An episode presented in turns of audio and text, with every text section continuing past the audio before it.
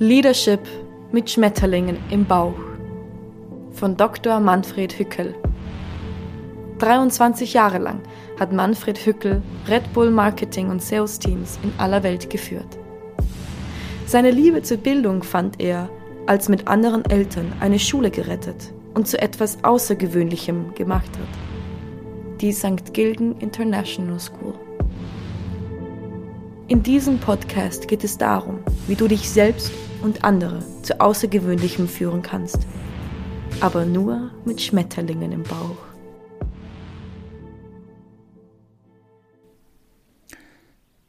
Teil 2 Leading Others Episode 6 Wie man ein Team zu Höchstleistungen führt. Bisher ging es ja in diesem Podcast in erster Linie darum, wie du dich selbst führst. Denn das ist eindeutig die Grundvoraussetzung dafür, dass du andere führen kannst. Ich habe dir mein Schmetterlingsmodell vorgestellt, mit dem du herausfinden kannst, was dir wirklich, wirklich, wirklich wichtig ist und wie du es Realität werden lassen kannst. Und dann haben wir über Missionen gesprochen die wichtigsten Missionen in deinen großen sieben Lebensrollen. In deinen drei beruflichen, deinen wichtigsten drei privaten Lebensrollen und in der auch ganz wichtigen Rolle als du selbst, als dein Ego. Und diese Missionen können zu etwas ganz, ganz Außergewöhnlichem werden, wenn du dabei Schmetterlinge im Bauch empfinden kannst. Also so etwas ähnliches wie das Gefühl von Verliebtsein, wenn du daran denkst. Und dann ging es um die Umsetzung dieser Missionen in Jahreszielen, in Wochenplänen und in Tagesplänen. Und wenn immer du diese Pläne auf Papier bringst, hast du die Chance, Nein zu sagen, einfach fröhlich, respektvoll, freundlich Nein zu allem dem zu sagen, was dir einfach nicht wichtig ist, weil es dir nicht weiterbringt bei der Erfüllung deiner Jahresziele oder deiner Missionen mit Schmetterlingen im Bauch. Seitdem ich vor wenigen Wochen diesen Podcast gestartet habe, bin ich ehrlich überwältigt von vielen hundert Reaktionen, die ich von euch bekommen habe. Und ich äh, versuche tatsächlich jede einzelne davon zu beantworten. Und äh, ich sehe schon ein, dass ähm, einige Spezialisten aus dem Triathlon-Milieu ähm, tatsächlich anerkennen, dass mein Zieleinlauf beim Triathlon am Wolfgangsee an Peinlichkeit tatsächlich kaum zu überbieten ist. Und äh, meinem armen Sohn wurde auch immer wieder gratuliert für seinen legendären Klarinette-Auftritt. Äh, er hat dafür sehr viel virtuelles Schulterklopfen bekommen und nein, er strebt kein Comeback an. Er steht nicht für einen neuerlichen Klarinette-Auftritt zur Verfügung, auch wenn er dafür schon das eine oder andere lukrative Angebot erhalten hat.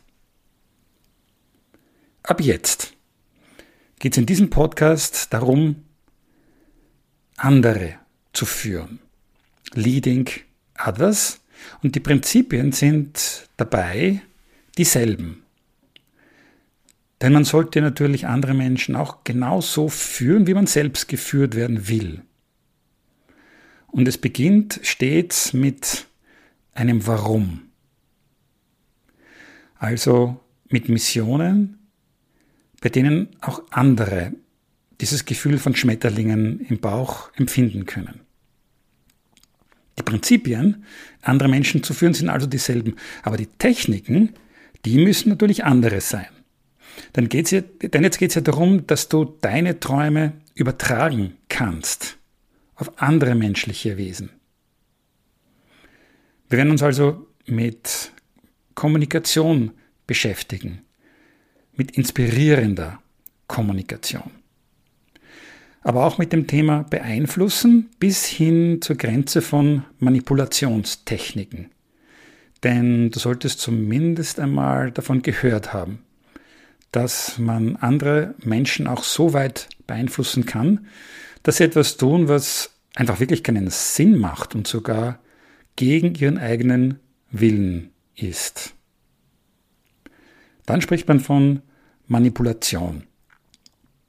Und ähm, das liegt dann als, an dir, inwieweit du es auch einsetzen willst. Auf alle Fälle solltest du nie zulassen, dass jemand andere dich zu manipulieren versucht. Und wir werden auf alle Fälle auch über Verhandlungstechnik sprechen, denn das Gewinnen in Verhandlungen kann für das Erreichen deiner Ziele auch ganz, ganz wichtig sein. Und viele wichtige Verhandlungen kommen auf dich zu.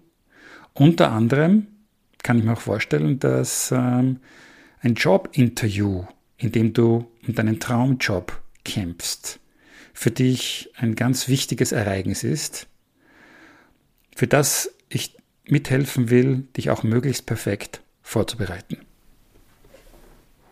Willst du ein Leader sein? Mit der Frage beginne ich ganz gerne meine Leadership-Seminare an den Unis. Und äh, normalerweise zeigen da alle Teilnehmerinnen und Teilnehmer auf, was jetzt nicht ganz verwunderlich ist, weil immerhin haben sie eine Lehrveranstaltung über Leadership ausgewählt. Und dir möchte ich auch zurufen, sei ein Leader. Entscheide dich ganz bewusst dafür, gemeinsam mit anderen Menschen deine und eure Visionen zu verwirklichen. Einzelgängern fallen zwar manche Dinge leichter, aber für mich ist es stets so, dass ein Erfolg, den ich nicht mit anderen Menschen teilen kann, keinen Wert hat. Und ich glaube, irgendwie dir geht es auch so. So, und was heißt das jetzt? Ein Leader zu sein. Es gibt jede Menge Leadership-Definitionen und es steht dir frei, dass du dir eine aussuchst, die am besten zu dir passt. Und idealerweise eine, die deinen Stärken entspricht. Oder du nimmst einfach eine Definition, die man sich leicht merken kann. Ich habe einmal eine einfache Definition in einem Vortrag von Jack Welch gehört, dem ehemaligen CEO von General Electrics. Jack Welch wurde 1999 vom Wirtschaftsmagazin Fortune zum Manager des Jahrhunderts gekürt. Auch wenn er nicht immer alles richtig gemacht hat, wie sich im Laufe der Zeit dann auch herausgestellt hat. Aber seine Leadership-Definition ist ein guter Einstieg in das Thema und ich kann es einfach leicht merken, weil es aus drei englischen Begriffen besteht, die alle mit einem E beginnen. Jack Welch hat also in diesem Vortrag darüber gesprochen, dass ein Leader Qualitäten in einem oder mehreren von folgenden Bereichen haben sollte. To envision, to energize und oder to enable. Fangen wir an beim Begriff to envision. To envision ist die Fähigkeit, mit bildhafter Sprache kommunizieren zu können. Fangen wir mit einem Beispiel an. Stell dir vor, wir sind eine Gruppe von 10 bis 20 Leuten und ähm, wir haben jetzt die Aufgabe, dass wir gemeinsam ein Schiff bauen wollen. Wie fangen wir an? Wenn immer ich den Studierenden diese Aufgabe stelle, bekomme ich sofort kluge Rückmeldungen. Es geht da um Organisation, darum, ähm, dass man herausfindet, wer was gut kann, dass man einen Plan zeichnet ähm, und dass man dann einfach loslegt. Wenn Leader beginnt, der die Fähigkeit zum Envisioning hat, das hat Antoine de Saint-Exupéry auf eine wundervoll bildhafte Art und Weise der Nachwelt mitgegeben. Du kennst äh, sicher Antoine de Saint-Exupéry als Autor von diesem wundervollen Buch Der kleine Prinz. Und er war nicht nur Autor, er war auch Nationalheld von Frankreich und ein, ein Pilot. Und sein Beitrag zum Thema Envisioning war der, dass er gesagt hat, wenn man jetzt unsere Gruppe dazu bringen will, das Schiff zu bauen, dann sollte man zunächst davon reden, wie es sich anfühlt, über das Meer zu fahren. Man soll also die Sehnsucht nach dem weiten, endlosen Meer wecken, indem man darüber spricht, wie es sich anfühlt, über das Meer zu gleiten, wenn man den Wind in den Haaren spürt, das Salz des Meeres auf den Lippen schmeckt und die Schreie der Seemöwen in den Ohren hallen. Erst wenn alle dieselbe Vision sehen und spüren können, dann, aber dann erst soll man mit den ersten Arbeitsschritten loslegen. Hier ist ein anderes Beispiel. Die zahlreichen Touristen, die Cape Canaveral in Florida besuchen, bekommen stets die Story über den Besuch des legendären Präsidenten John F. Kennedy erzählt. Er hielt sich ja häufig nicht an das vorgegebene Protokoll und auch in diesem Fall tritt er auf einen zufällig anwesenden Mitarbeiter des Reinigungsdienstes zu und fragt ihn nach seiner Arbeit. Der Mann antwortet, Mr. President, we are bringing a man to the moon. Dieser Mann soll also beispielhaft für eine ganze Nation stehen, die in der Vision vereint war, einen amerikanischen Astronauten in einer Art Wettstreit mit den russischen Kosmonauten als ersten Menschen den Mond betreten zu lassen. Wie lassen sich diese Beispiele mit bildhaften Visionen aus dem Geschäftsleben vergleichen? Heutzutage hat ja so ziemlich jede Firma ihre eigene Firmenvision. Und die Wahrheit ist die, dass fast jede einzelne von diesen Firmenvisionen richtig mittelmäßig ist. Denn ähm, da wird davon gesprochen, zweistelliges Wachstum zu erreichen oder Marktanteile dazu zu gewinnen oder Profitabilität zu steigern. Also solche Schlagwörter, die klingen zwar ambitioniert für die Unternehmensspitze, die sind aber vielen Mitarbeitern und Mitarbeiterinnen einfach völlig egal. Eine exzellente Vision. Das ist etwas, die wirklich jeder in der Organisation spüren kann, die für jeden und jede relevant ist und äh, idealerweise spürt jeder einzelne Mitarbeiter und jede einzelne Mitarbeiterin beim Gedanken an, an das Erfüllen dieser Mission eben dieses Gefühl der Schmetterlinge im Bauch. Also den großen Unterschied macht so eine Vision aus, die beispielsweise auch jeden Verkaufsassistenten oder eine Teilzeitbeschäftigte Buchhalterin antreibt. Wenn sie morgens aufstehen, die sie über die Phasen des Zweifelns hinweg bringt, die es in jeder großen Aufgabe gibt, und die schließlich ein gesamtes Team zur gemeinsamen Höchstleistung antreibt. Die stärkste Business Vision eines Red Bull Teams, dem ich viele Jahre angehören durfte, basierte auf dem Traum eines Regionalverkaufsleiters in Österreich. In den Anfängen der Firma war es ja nicht gerade leicht, ein Getränk zu verkaufen, das angeblich ungesund sei, das nach flüssigen Gummibärli schmeckt und zudem recht teuer sei. Unser damaliges Team von sechs Mitarbeitern, die in den Heimatmarkt Österreich im Verkauf und im Marketing bearbeiteten, kommt an einem geschichtsträchtigen Tag zusammen, um zu beraten, was wir nach ersten Anfangserfolgen mit dieser Marke Red Bull noch erreichen könnten. Nach einigem Zögern ergreift unser geschätzter Kollege L. das Wort. Und er sagt, Burschen, ich muss euch jetzt von meinem Traum erzählen. Er erzählt uns also von seinem Traum, in dem wir alle in einem Konferenzraum sitzen. Die Tür geht auf, ein Herr im Anzug kommt herein und stellt sich als Vertreter einer Marktforschungsfirma vor. Als nächstes präsentiert der Herr uns im Traum von L. dass Red Bull in Österreich Coca-Cola überholt hat und damit die wertvollste Getränkemarke des Landes ist. Und jetzt werdet ihr mich wahrscheinlich auslachen, endet L. Und genau so ist es auch, denn das Ganze klingt einfach zu unrealistisch.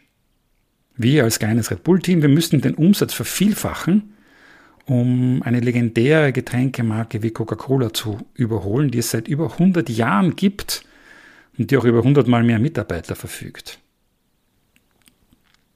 Einige erfolgreiche Jahre später schaut es aber dann tatsächlich so aus, dass es sich innerhalb der nächsten drei bis vier Jahre ausgehen könnte, wenn wir noch einen ordentlichen Wachstumsschub hinzufügen könnten. Damit wird der Traum von L. zur offiziellen Mission des Teams von Red Bull Österreich, das mittlerweile aus ca. 50 Personen besteht. Je näher die Erreichbarkeit rückt, desto mehr Mitarbeiter und Mitarbeiterinnen sind überzeugt, dass wir es schaffen werden. Wir beginnen schon damit, darüber zu reden, wie wir diesen Erfolg feiern werden. Und man einigt sich auf ein Partyboot vor Ibiza, der Partyinsel. Ein Katamaran muss es schon sein, mit weißen Segeln. Und wir schicken uns gegenseitig die neueste Musik, die neueste Café del Mar Musik aus Ibiza, um schon mal den Sound der Insel im Ohr zu haben. Und schließlich glaubt jedes einzelne Teammitglied, von der Verkaufsassistentin bis zum Studenten auf Ferialjob, so sehr daran, dass das Erreichen der Vision unvermeidlich wird. Und schließlich ersuchen sogar einige ihre Freunde und Familienmitglieder äh, in diesem vielleicht entscheidenden Jahr bitte keine einzige Coca-Cola-Dose der Flasche anzurühren, weil genau das könnte den Unterschied ausmachen. Am Jahresende planen wir ein großes Meeting mit allen unseren Teammitgliedern in Wien. Und L. -Punkt, der knapp vor seiner Pensionierung steht, wird nichtsahnend in die erste Reihe gesetzt. Ich weiß schon ein bisschen, was jetzt so kommen wird und deswegen beobachte ich ihn ganz genau. Zu Beginn unserer Konferenz öffnet sich die Tür. Ein Herr im Anzug erscheint und stellt sich als Repräsentant einer Marktforschungsfirma vor. Wenig später startet er eine PowerPoint-Präsentation und kommt bis zu dem Chart, das belegt, dass Red Bull wertmäßig Coca-Cola in Österreich überholt hat und damit die Nummer 1 Getränkemarke geworden ist. Ich beobachte den armen L-Punkt in der ersten Reihe, dem die Tränen aus den Augen schießen und beinahe seine dicken Brillen wegspülen. Und im Saal bricht die Hölle los und die Disziplin lässt sich nicht so schnell wiederherstellen. Auch nicht auf Ibiza, wo alle Teammitglieder wenig später auf einem Katamaran die Party ihres Lebens feiern werden. Aber das ist eine ganz andere Geschichte. Der Traum des Regionalverkaufsleiters L. ist Realität geworden. Und was bleibt, das ist die Überzeugung, dass jeder und jede Einzelne im Team diese Vision so deutlich gesehen und gespürt haben und auf diesen Erfolg so entschlossen hingearbeitet haben, dass er tatsächlich unvermeidlich wurde. Jeder von uns hat diesen Flügelschlag von Schmetterlingen im Bauch gespürt, wenn wir an die Erfüllung dieses Traums gedacht haben. Und das war schon ein gigantischer Erfolg für eine damals noch kleine österreichische Getränkefirma. Allerdings auch in einem relativ kleinen Land wie Österreich. Aber für die gesamte Firma war es dennoch wichtig, da sie gerade im Begriff war, die Marke Red Bull in mehr und mehr Länder auszurollen Denn es gab keinen Grund, warum das, was in Österreich möglich war, nicht auch in jedem anderen Land der Erde passieren könnte. Und für einige Mitglieder des Österreich-Teams war das der Beginn einer spannenden internationalen Karriere auf dem Weg von Red Bull zu einer Weltmarke. Für mich ist ein starker Leader eine Persönlichkeit, die eine ausgeprägte Stärke darin haben kann, gemeinsam mit anderen Kolleginnen und Kollegen ein Bild von einem außergewöhnlichen Erfolg entstehen zu lassen. Und wenn alle Teammitglieder bei der, bei der Vorstellung dieser Vision den Flügelschlag von Schmetterlingen im Bauch spüren können, dann ist das Erreichen so gut wie unvermeidlich.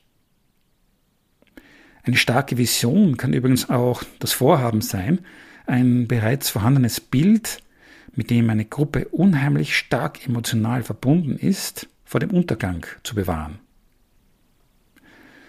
Eine solche bewahrende Vision verspürten die Retter der St. Gilgen International School am Wolfgangsee angesichts einer drohenden Insolvenz vor fünf Jahren, ohne dass man diese Vision genauer definieren hätte müssen als dann nach ein paar Jahren diese Rettung durch unglaubliche gemeinsame Anstrengungen geglückt war, fand man dann auch eine gemeinsame Formulierung einer wunderschönen Zukunftsvision.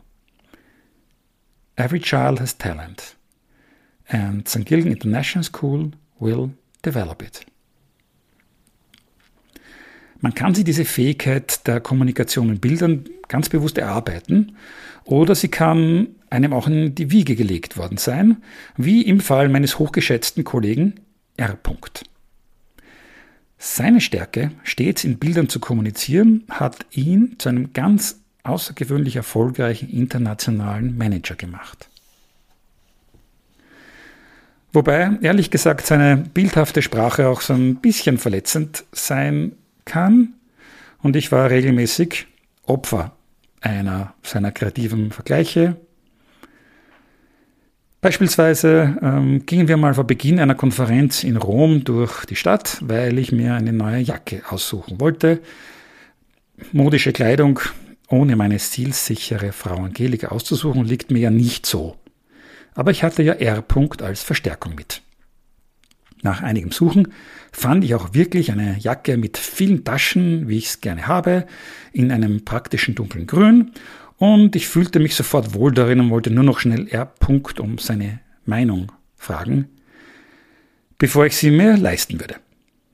Ich sah mich schon meine Frau nach der Rückkehr mit meiner fashion neuen Jacke überraschen, bevor R. sie mir mit einem einzigen Satz ausredete. Schaust aus wie ein Postler. Nach der Fähigkeit des Envisionings kann auch Energizing eine große Stärke von herausragenden Führern sein. Jack Welch sagt zu seiner Leadership-Definition, wonach ein Leader die Fähigkeit haben sollte, to energize. Well, you know, nobody likes to work for a bore. Also, niemand arbeitet wirklich gerne für einen Langweiler. In vielen Positionen geht es für einen Manager allerdings nicht nur darum, kein Langweiler zu sein. Wenn man beispielsweise für eine Energy Drink Firma arbeitet, kann man es sich einfach nicht leisten, müde zu sein. Niemals. Geht einfach nicht. Das klingt jetzt banal, stellt sich aber in der Praxis durchaus als Herausforderung dar, insbesondere im Zusammenhang mit Langstreckenflügen und Jetlag. Besonders herausfordernd sind beispielsweise Geschäftsreisen nach Japan. Man fliegt ausgeruht am Tag weg, sollte dann im Flugzeug schlafen, kann aber nicht. Die Ankunft erfolgt zu einer Uhrzeit, in der sich der Körper nach einem Bett sehnt. Das spielt es aber leider nicht, weil es jetzt in Japan in der Früh ist und der Arbeitstag beginnt. Als Abgesandter des Red Bull Hauptquartiers ist es völlig ausgeschlossen, sich jetzt ein paar Stunden zurückzuziehen, denn die japanischen Kolleginnen und Kollegen erwarten einen schon gespannt beobachten einen genau und versuchen, aus unserer Körpersprache zu lesen. Was hilft jetzt? Natürlich jede Menge Koffein und viel Wasser trinken und hoffentlich vor dem Abend eine kleine Laufrunde an der frischen Luft, bevor es zum gemeinsamen Besuch von Kunden in der Nachtgastronomie geht, mit viel zu wenig Schlaf in den Knochen. Und beim unvermeidlichen Karaoke-Auftritt muss, muss man ja auch noch ganz gute Figur machen. Ich rettete mich einmal in meiner Angst vor neuerlichen Frank Sinatra Coverversionen damit, meinen gesangfreudigen japanischen Kollegen alte Wiener Handballlieder beizubringen. Der Text war nicht jugendfrei. Aber das wusste ja keiner und sie sangen lauthals ihrem entfesselten Chef aus Österreich nach, auch wenn sie phonetische Probleme mit dem Meidlinger L hatten.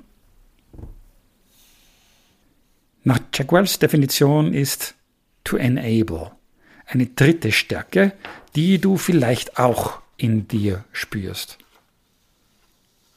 Denn falls du keine deiner Stärken in den ersten beiden E wiederfindest, also bei Envisioning und Energizing, dann kann es durchaus sein, dass du außergewöhnliche Leadership-Qualitäten im Bereich to enable hast. Das bedeutet, dass du die Stärke hast, deinen talentierten Mitarbeitern und Mitarbeiterinnen den Weg zu ebnen, um sie erfolgreich zu machen. Du nimmst also die Hürden aus ihrem Weg. Und das Gegenteil davon wäre Bürokratie oder Politik. Davon gibt es leider jede Menge in großen multinationalen Firmen. Aber umso erfolgreicher können jene Manager sein, die ihren jungen, talentierten Kolleginnen und Kollegen möglichst alle bürokratischen Hürden aus dem Weg räumen, damit die sich darauf konzentrieren können, worin sie richtig gut sind. Ich habe mehrere internationale Manager kennengelernt, die auf den ersten Blick aufgrund ihrer scheuen, zurückhaltenden Art zuerst nicht den Eindruck eines starken Leaders hinterließen. Und dennoch waren sie überaus erfolgreich, weil sie ihren besten Mitarbeiterinnen und Mitarbeitern alle Freiheiten ließen und ihnen den Rücken frei hielten, wenn diese ins Kreuzfeuer der Kritik gerieten. Diese Charaktereigenschaft des Zueinanderstehens in harten Zeiten ist generell eine Eigenschaft aller starken Lieder. Andererseits gibt es leider Gottes jede Menge Manager, die ihren Mitarbeitern in den Rücken fallen, wenn sie einmal schwächeln. Keiner von denen wurde je ein starker Leader.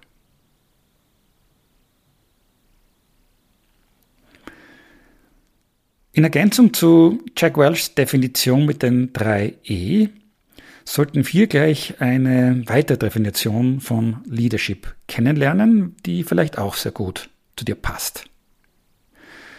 Diese wurde von Jim Collins in seinem erstklassigen Buch von Good to Great vorgestellt.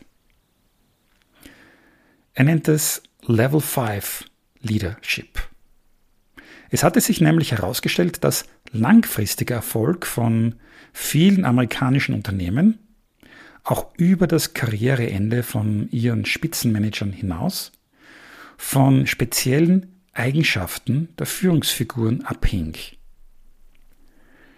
Bescheidenheit, Entschiedenheit, Zurückhaltung, Härte und dem Verzicht auf jegliche Starallüren.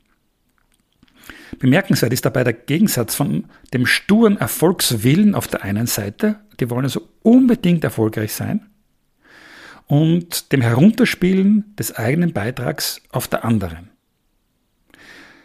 Oft schreiben sie ihre außergewöhnlichen Erfolgsgeschichten dem Beitrag ihrer Mitarbeiter zu oder dem puren Glück.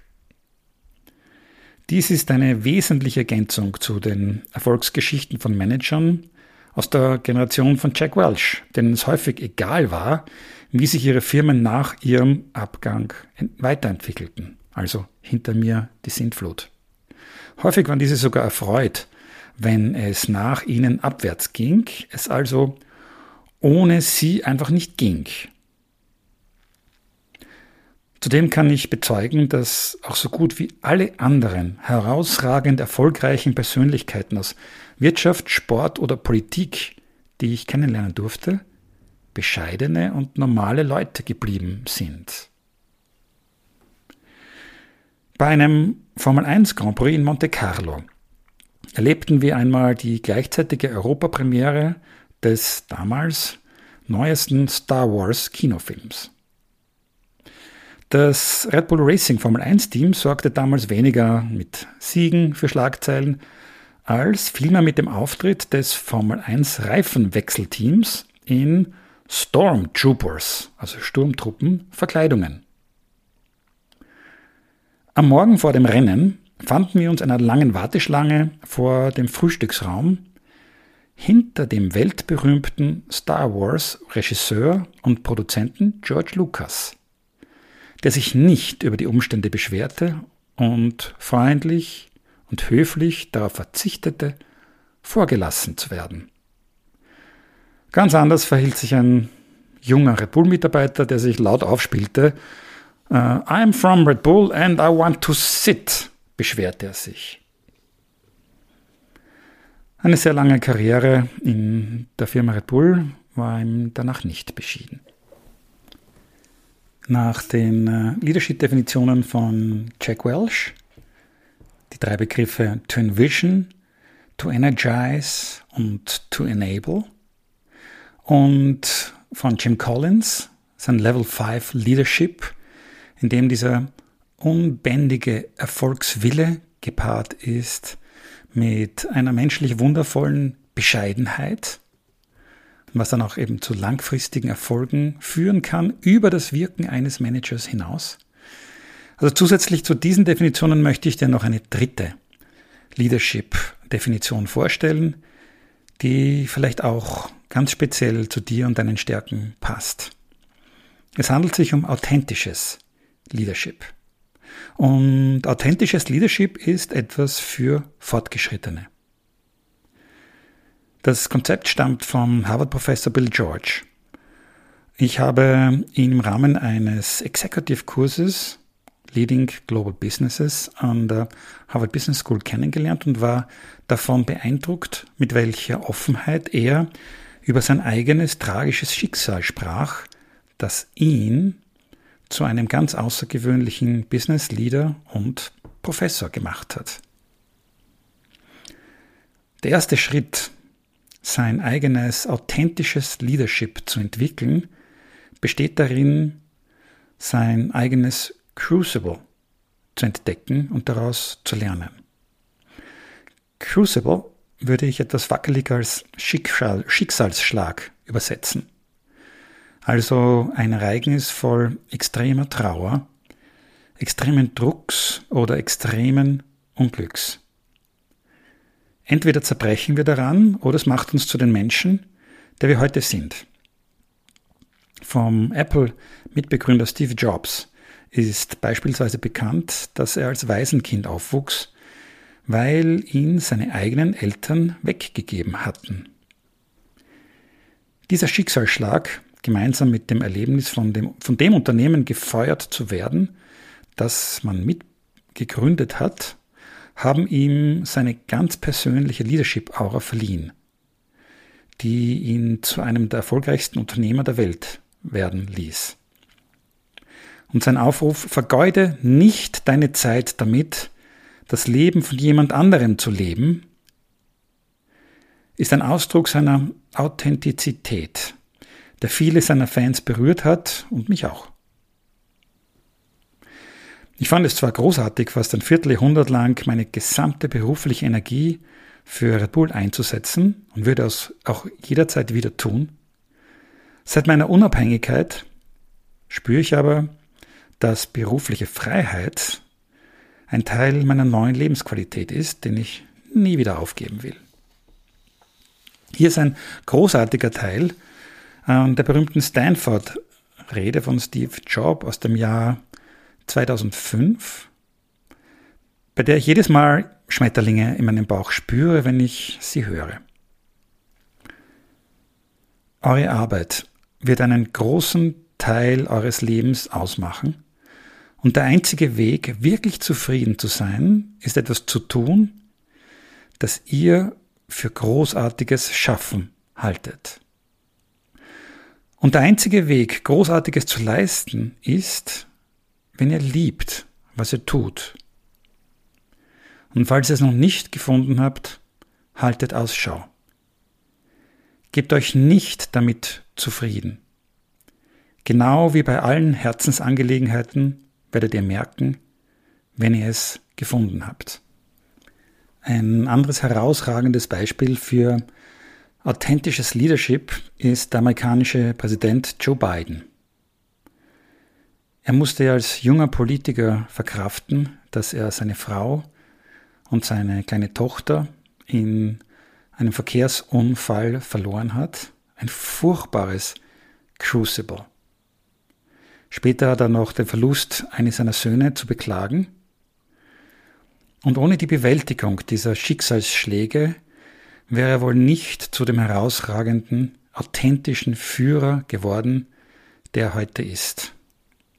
Und wäre vielleicht auch nicht amerikanischer Präsident geworden.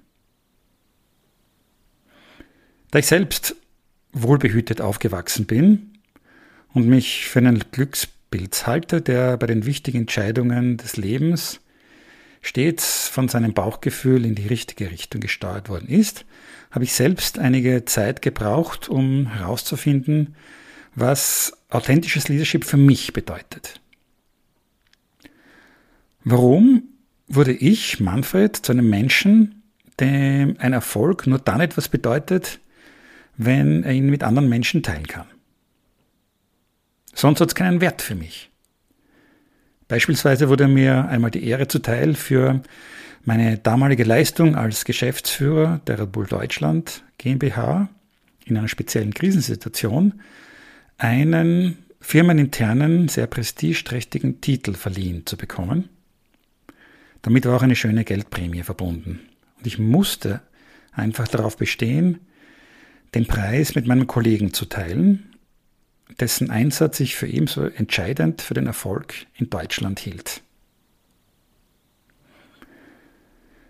Nach einigen Graben in meiner Vergangenheit findet sich ein Crucible in meinem Leben im Alter von 17 Jahren. Mein Vater war völlig unerwartet an einem Herzinfarkt gestorben.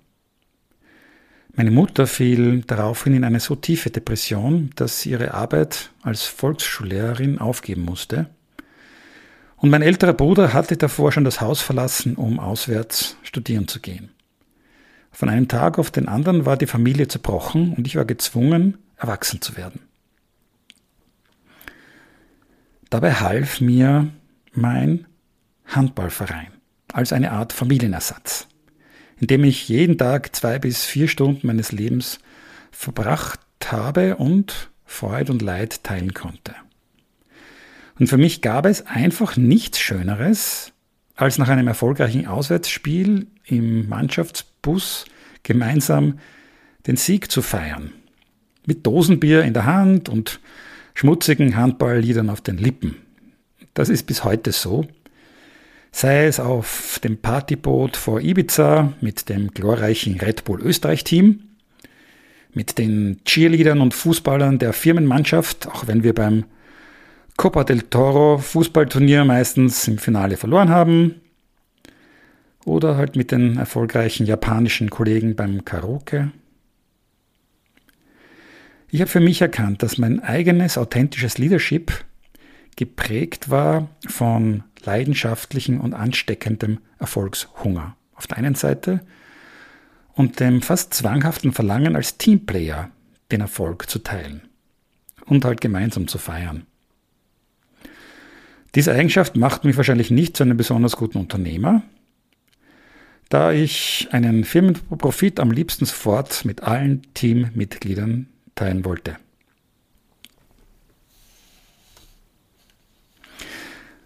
Es ist erwiesen, dass eine signifikant hohe Zahl politischer Führer aus der Vergangenheit Crucibles schon als Kinder zu verarbeiten hatten weil sie Waisenkinder waren oder einen Elternteil sehr früh verloren haben. Das gilt für Julius Caesar, für Napoleon, für George Washington, für Lincoln, für Lenin, für Gandhi und zu den berühmten Wissenschaftlern und Künstlern auf dieser, gehört, auf dieser Liste gehören unter anderem auch Kopernikus, Newton, Dante, Michelangelo, Bach, Händel, Dostoevsky oder Nietzsche. Allen war gemeinsam, dass sie damit mit einem Mal Sicherheit verloren haben und gezwungen waren, eine Komfortzone zu verlassen. Sie alle mussten mit diesem Schicksalsschlag umgehen lernen und sie alle reiften an ihrem Crucible. Sehr häufig stellt für Sportler eine karrieregefährdende Verletzung so ein Crucible dar, welches sie ewig prägen wird. Vom unsterblichen Skistar Hermann Mayer, der 17 Monate nach einem lebensbedrohlichen Motorradunfall den Comeback Super G auf der Kitzbüheler Streif gewann, über Weltklasse-Trainer Julian Nagelsmann, derzeit bei RB Leipzig unter Vertrag, demnächst bei Bayern München, der verletzungsbedingt seine aktive Fußballkarriere zugunsten einer sehr frühen Trainerkarriere beenden musste, bis zu den vielen, vielen jungen Sportlern, die aufgrund von schweren Verletzungen eine Alternative zu ihren hochgesteckten Sportambitionen finden müssen. Ich habe bei vielen von ihnen beobachten können, wie der Schicksalsschlag ihres Karriereendes aus ihnen eine gereifte Persönlichkeit machte, die sie zu einem außergewöhnlichen und erfolgreichen Manager und Leader werden ließ. Was ist dein Crucible? Ich wünsche dir sehr, dass du von Schicksalsschlägen verschont bist. Sie sind für die Entwicklung deiner Leadership-Stärken auch nicht notwendig. Wenn einmal etwas Tragisches passieren sollte, nimm dir viel Zeit, um Abstand davon zu gewinnen. Zu einem viel späteren Zeitpunkt wirst du erkennen, wie sehr dich dieses Ereignis geprägt hat. Es hat dich zu einem authentischen Leader gemacht und das spüren die Menschen, die du führst. Sie werden dich als echt und geradlinig schätzen und als jemanden sehen, der sich selbst stets treu bleibt. Wenn du allerdings erkennst, dass du ständig mit Aufgaben zu tun hast, die deinem Wesen widersprechen, dann musst du auch die Stärke haben, diese Aufgaben abzugeben oder den Job zu wechseln. Ein Teamplayer wird beispielsweise nie gut darin sein, Mitarbeiter abzubauen oder das letzte Prozent Profit aus dem Betrieb herauszuquetschen. Ich habe dir jetzt ähm, ein paar verschiedene Arten von Leadership vorgestellt, von denen ich sicher bin, dass die eine Art etwas besser und die andere vielleicht etwas weniger gut zu deinen Stärken passt. Also such dir deine eigene Leadership-Art aus. Ich habe eine eigene Definition von Leadership. Für mich bedeutet Leadership, Menschen ein Warum zu geben. Leadership is giving people a why. Und dabei möchte ich dir jetzt noch ähm, sogenannte Leadership Tools zur Verfügung stellen, also Instrumente, mit denen du das Warum umsetzen kannst. Also welche konkreten Instrumente oder Werkzeuge gibt es jetzt, um deinen Leadership-Anspruch durchzusetzen und gemeinsam mit deinem Team die Visionen, Missionen und Ziele Wirklichkeit werden zu lassen. Nun, diese Instrumente unterscheiden sich nicht allzu sehr von denen, mit denen du dich selbst zu führen gelernt hast, mit einer Ausnahme. Am besten beginnst du damit, ein paar Leute zusammenzutrommeln. Erstens dein Kernteam. Jim Collins rät in seinem Buch From Good to Great First, who, then what. Get the right people on the bus, then figure out where to go.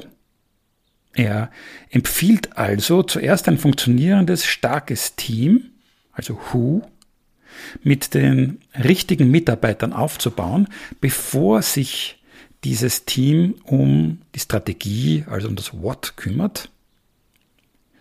Man hat halt nicht immer die Möglichkeit dazu. Du solltest aber bei jedem Projekt, bei dem du eine Führungsrolle übernimmst, darauf bestehen, dass du dein Kernteam, also die Schlüsselpositionen deines Teams mit Leuten besetzen kannst, die deine wichtigsten Werte verkörpern und mit denen du das Gefühl hast, alles erreichen zu können. Außerdem empfiehlt es sich, dass sich ihre Stärken mit den deinen ergänzen. Ich war beispielsweise immer von einem ausgezeichneten Finanzexperten abhängig, da meine Kompetenzen eher im Bereich Marketing und Verkauf liegen.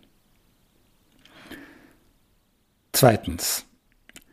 Vision, Mission and Values. Euer Warum muss nicht von dir als Leader allein kommen. Es kann, und das ist dann vielleicht noch stärker, in euren Teamdiskussionen entstehen oder von jedem beliebigen Teammitglied vorgeschlagen werden. Es kann eine langfristige, sogar utopische Vision sein, wie eben Every Child has Talent and SDGs will develop it. Oder eine befristete Mission mit klaren Milestones, wie zum Beispiel in drei Jahren haben wir 200 begeisterte Schülerinnen und Schüler an der Schule und machen operativen Break-Even. Das einzige Wichtige dabei ist, ja, das weißt du mittlerweile schon, dass jedes Teammitglied Schmetterlingsflügel dabei verspüren kann. Und ebenso wichtig ist es, die gemeinsamen wichtigsten Werte auszuformulieren, die immer bestehen bleiben müssen, auch wenn sich die Missionen ändern sollten. Zum Beispiel Excellence, Passion, Integrity für die St. Gilgen International School. Als ein geschätzter Kollege und ich vor mehreren Jahren jeweils zum Verantwortlichen für eine Hälfte von Europa bei Red Bull befördert wurden und damit in ein Konkurrenzverhältnis gerieten, formulierten wir auf seinen vorausschauenden Vorschlag hin gemeinsam zehn Gebote mit den für uns wichtigsten Werten. Insbesondere legten wir Wert darauf, gegenseitige Kritik niemals hinter dem Rücken des anderen weiterzutragen, sondern nur dem anderen ins Gesicht zu sagen. Wir hielten eisern daran fest und machten sie auch für die Geschäftsführer der Länder verbindlich, die uns berichteten. Als ein sehr erfolgreicher Geschäftsführer in meiner Region und persönlicher Freund von mir dagegen verstieß, war es die schwierige, aber richtige Entscheidung, sich von ihm zu trennen. Denn diese Werte sind das höchste Gut, bei dem man keinerlei Kompromisse eingehen darf. Drittes Leadership Tool, Jahresziele. Nachdem du deine eigenen beruflichen Jahresziele, am besten unter Einbeziehung deiner engsten Mitarbeiter, definiert und unbedingt mit deinen Vorgesetzten abgestimmt hast, ist es Zeit, sie mit deinen Mitarbeitern zu teilen.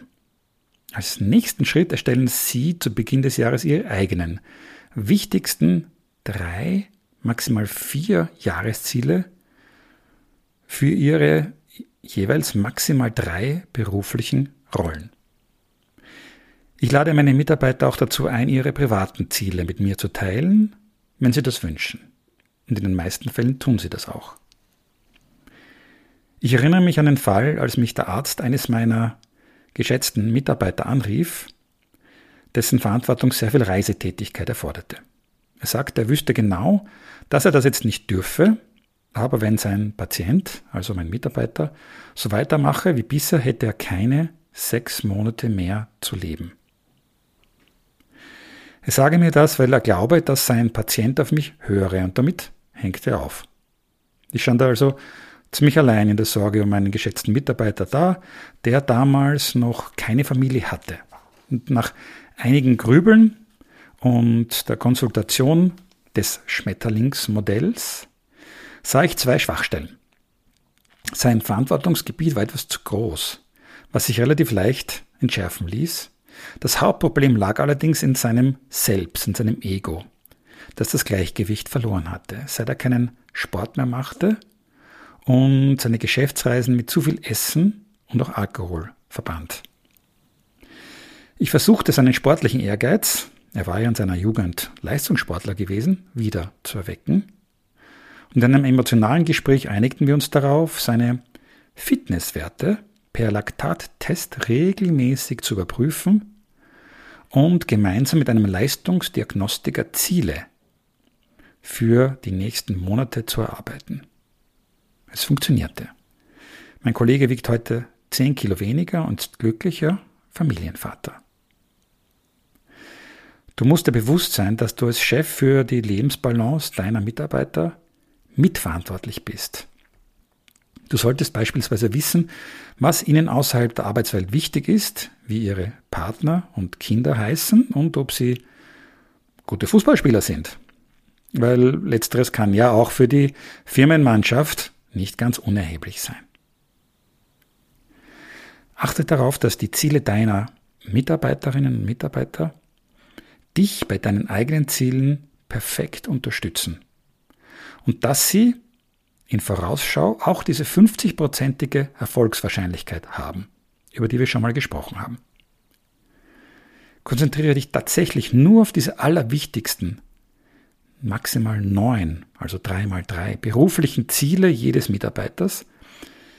Es sind nur wenige, die locker auf eine Seite passen. Dafür musst du die Überprüfung und Erreichung dieser Ziele beinhart einfordern.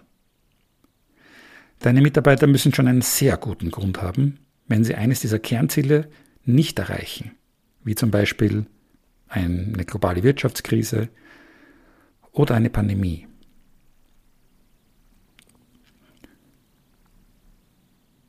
Häufig wird die Auszahlung eines Bonus mit der Erreichung eines oder mehrerer Kernziele gekoppelt, das kann funktionieren, muss aber nicht sein, wenn die Mitarbeiter ohnehin aufgrund ihrer Verbundenheit mit den gemeinsamen Missionen ohnehin hoch motiviert sind.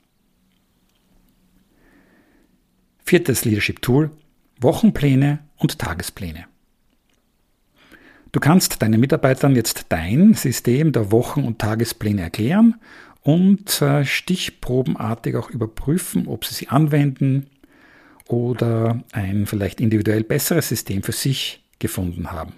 Hilf ihnen speziell dabei, Nein zu sagen zu den vielen Dingen, die nicht wichtig sind. Besser als von ihren Wochenplänen bekommst du aber hoffentlich von ihrer Anwesenheit am Arbeitsplatz mit, ob sie gerade mit zu viel Arbeit belastet sind. Übrigens sind die, die jammern, sie hätten zu viel Arbeit, meistens nicht die, die wirklich zu viel Arbeit haben denn die haben eh keine Zeit zum Jammern. Gerade bei jungen Mitarbeitern kann es aber helfen, wenn du ihre Wochenpläne anschaust und dabei hilfst, Prioritäten zu setzen, also das Unwichtige zu streichen. Fünftes Leadership Tool Feedback. Am Jahresende empfehle ich dir, dass du dir für jeden Mitarbeiter zwei bis drei Stunden Zeit für ein Jahresfeedback-Gespräch nimmst. Du solltest also maximal so viele, vielleicht sieben Mitarbeiter haben, wo du dir mit Leichtigkeit diese wichtigen Gespräche nehmen kannst. Damit meine ich deine maximal sieben Mitarbeiter, die direkt an dich berichten. Beginne damit, dass dir deine Kolleginnen und Kollegen erzählen, worauf sie besonders stolz sind speziell im Zusammenhang mit Rollen und Zielen. Und worüber sind Sie enttäuscht? Frage nach und äh, versuche Verbesserungsvorschläge zu bekommen. Und leite dann schon über über die ersten Diskussionen über die wichtigsten drei Ziele pro Rolle für euch beide für das kommende Jahr. Welche sind die Dinge, die euch unglaublich erfolgreich machen werden, wenn ihr sie erreicht? Es macht natürlich einen Unterschied, wie lange du mit einem Mitarbeiter schon zusammenarbeitest. Und ich muss zugeben, dass meine Jahresfeedbackgespräche mit Kollegen, mit denen ich schon über zehn Jahre zusammengearbeitet habe, sich irgendwann nach einem Gespräch eines alten Ehepaars anhörten. Ein ähnliches Gespräch bietet sich auch im Halbjahr an, da man hier noch die Möglichkeit hat, in der zweiten Jahreshälfte gegenzusteuern.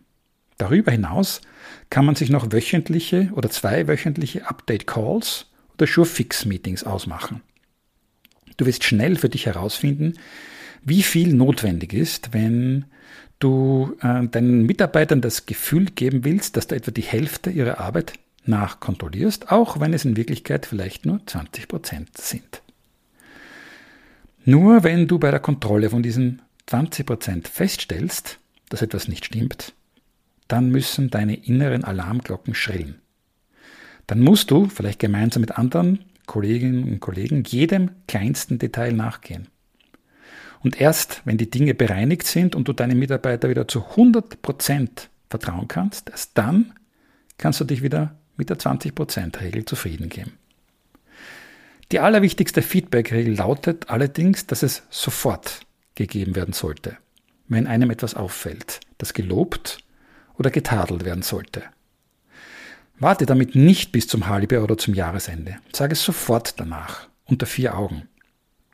Da du ja auch davon überzeugt sein solltest, Stärken zu stärken, fokussiere in deinem Feedback immer auf die Stärken deines Mitarbeiters. Die klugen Mitarbeiter von McKinsey machen das übrigens auch so, auch wenn sie Schwierigkeiten haben, den Fokus auf Stärken bei dem einen oder anderen traditionellen Betrieb umzusetzen. Und wenn etwas Unangenehmes zu sagen ist, empfiehlt sich die altbewährte Sandwich-Taktik. Beginne mit etwas Positivem, das mit den Stärken deines Kollegen zu tun hat. Sag ihm, welche Leistung deines Kollegen dich ehrlich beeindruckt hat und welche Stärke du darin siehst. Zum Beispiel. Lieber Regionalverkaufsleiter, mich hat beeindruckt, dass du letztes Quartal schon wieder die größte Steigerung aller Regionen abgeliefert hast.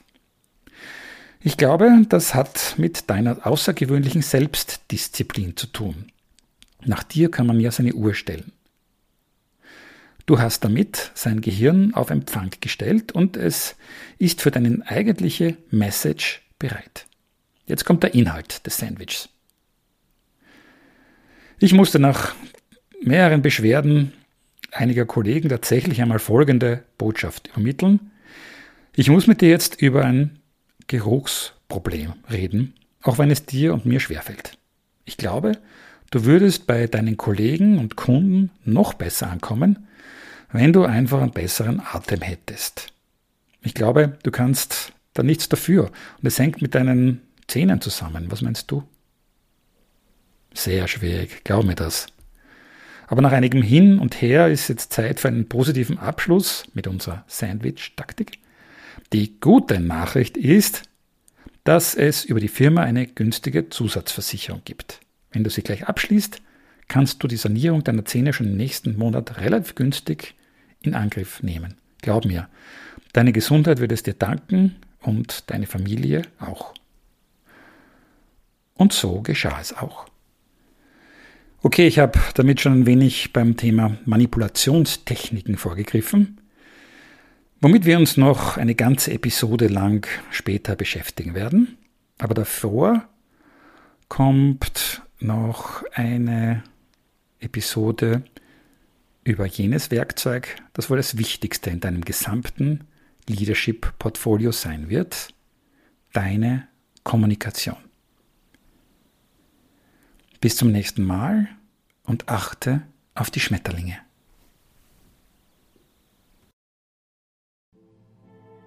Dieser Podcast basiert auf dem Buch Nur mit Schmetterlingen im Bauch, wie man sich selbst und andere zu Außergewöhnlichem führt von Dr. Manfred Hückel. Die Buchveröffentlichung ist für Herbst 2021 geplant. Erreichbar ist der Autor unter info at stgis.at.